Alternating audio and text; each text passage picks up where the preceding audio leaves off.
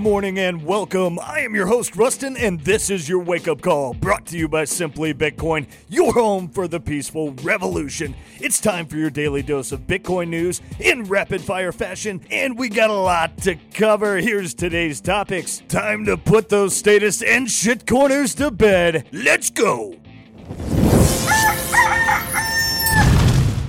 FTX affirms 8 billion needed to avert bankruptcy. The anonymous source leaked that the troubled exchange is seeking bailout funding in the form of debt, equity, or a combination of both. SBF reportedly said in the phone call, "I fucked up," and that he would be incredibly, unbelievably grateful if investors could help him. Justin Sun trying to rescue FTX after Binance says no to acquisition deal. On Thursday, TronDAO founder Justin Sun says he is putting together a solution with FTX to initiate a pathway forward after Binance decided not to pursue the potential acquisition of FTX. I'm sure there's more to come there, but Justin Sun may be in over his head because U.S. regulators DOJ, SEC, CFTC probe crypto platform FTX. According to the Wall Street Journal's report on Thursday, the Justice Department will prosecute violations including fraud, while the SEC will enforce civil investor protection laws. The SEC and CFTC are scrutinizing the relationship between FTX.com and FTX US, according to Bloomberg. The SEC is also seeking information on the relationship between FTX's cryptocurrency exchange and its founder's trading firm Alameda Research. That from the Wall Street Journal report, Bloomberg's report cited an unnamed source saying that FTX faces an 8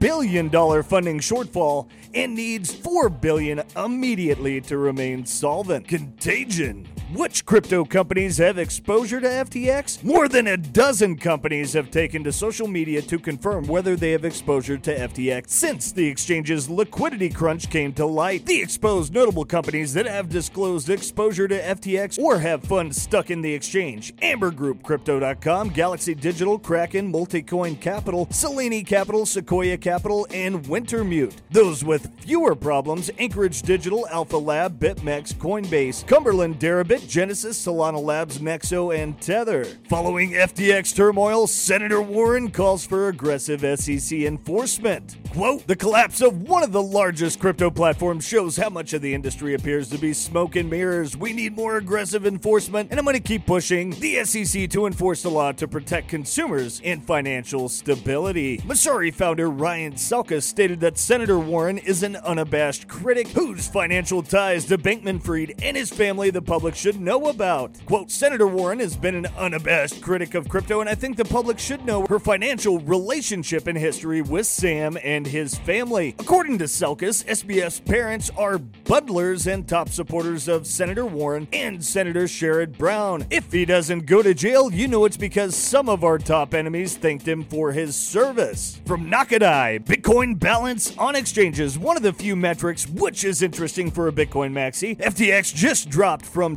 20,000 Bitcoin to 30 ish Bitcoin overnight. Coinbase had an outflow of 40,000 Bitcoin at the same time. Get your corn off the exchange. Ghana inflation rises to 40.4% in October, accelerating from 37.2 in September. Data showed on Wednesday after a month of rapid currency depreciation deepens an economic crisis. Ghana's cedi had one of the worst months on record in October and has lost around half its value against the dollar in 2022. It has been Africa's worst performing currency this year, according to the World Bank. Ghana needs Bitcoin. The latest inflation numbers come out today, and it's expected to remain high. Specifically, inflation is predicted to be 7.9% year over year as of October, according to a median forecast of 52 economists surveyed by Bloomberg News. Banks including Citigroup, Deutsche Bank, and JP Morgan Chase and Wells Fargo have similar projections. This 22 year old survives Lebanon with a Bitcoin mining business that's been earning 20k a month. Ahmad Abu Daher, 22, says he and his team of more than 40 Lebanese and Syrian employees are working around the clock to man thousands of machines across the country. He got into the business after graduating from university into an environment of financial chaos as the country's banking system collapses and hyperinflation takes root. Ahmad is one of many Lebanese turning to Bitcoin to stay afloat. Twitter's subsidiary registers with FinCEN as money money services business. Twitter recently registered with FinCEN to become a payments processor. The move aligns with new owner Elon Musk's previous statements about making Twitter into a so called everything app. Post election roundup Who were the pro and anti crypto winners and losers from the U.S. midterms? Pro crypto House incumbents, including Minnesota Representative Tom Emmer and North Carolina Representative Patrick McHenry, won re election, as did crypto skeptic Brad Sherman in California. In Ohio, Rob Portman will be retiring from the U.S. Senate in January. Portman was an advocate for many crypto related pieces of legislation in the Senate, but both challengers to his seat expressed similar views. Democrat Tim Ryan lost on November 8th to Republican J.D. Vance, who got more than 53% of the vote. Vance previously disclosed that he held up to 250,000 in Bitcoin, while Ryan supported legislation aimed at simplifying digital asset tax reporting requirements. On the gubernatorial level, Republican Governor Chris Sununu, who issued an executive order establishing a commission to study crypto in February, won re-election with more than 57% of the vote in New Hampshire. Democratic Governor Gavin Newsom, who signed an executive order in May aimed at harmonizing a regulatory framework for blockchain, but also vetoed legislation establishing a licensing and regulatory framework for digital assets, won re election in California by similar margins. And in Texas, incumbent Governor Greg Abbott defeated Democratic challenger Beto O'Rourke. Abbott has described himself as a crypto law proposal supporter, supporting legislation recognizing digital assets under Texas commercial law. And friendly reminder the U.S. government owns more than 1% of the total Bitcoin supply. The U.S. government now holds more than 214,000 Bitcoin, making up over 1% of the total cap Bitcoin supply. The new milestone was reached after a government announcement on Monday that it had seized more than 50,000 Bitcoin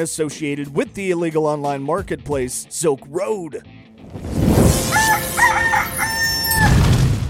You just experienced Wake Up Call brought to you by Simply Bitcoin, your home for the peaceful revolution. Be sure to check out Simply Bitcoin live at 12:15 and join in the conversation with the after show straight from Twitter Spaces. They're going to be doing it live from the Swan Dome. And don't miss the Simply Bitcoin signal in its written form. Subscribe to Simply Bitcoin Unfiltered. Do it for the culture. Follow us on Spotify and Apple with your favorite podcasts and that's going to do it. That brings us to a wrap. Thanks to everyone again. Share us, give us a pump and tune in with us Monday through Friday for the top news in Bitcoin bright and early. Get on up, get on the mission, go wake some people up, and go get yours today. I'll catch you all back here tomorrow morning.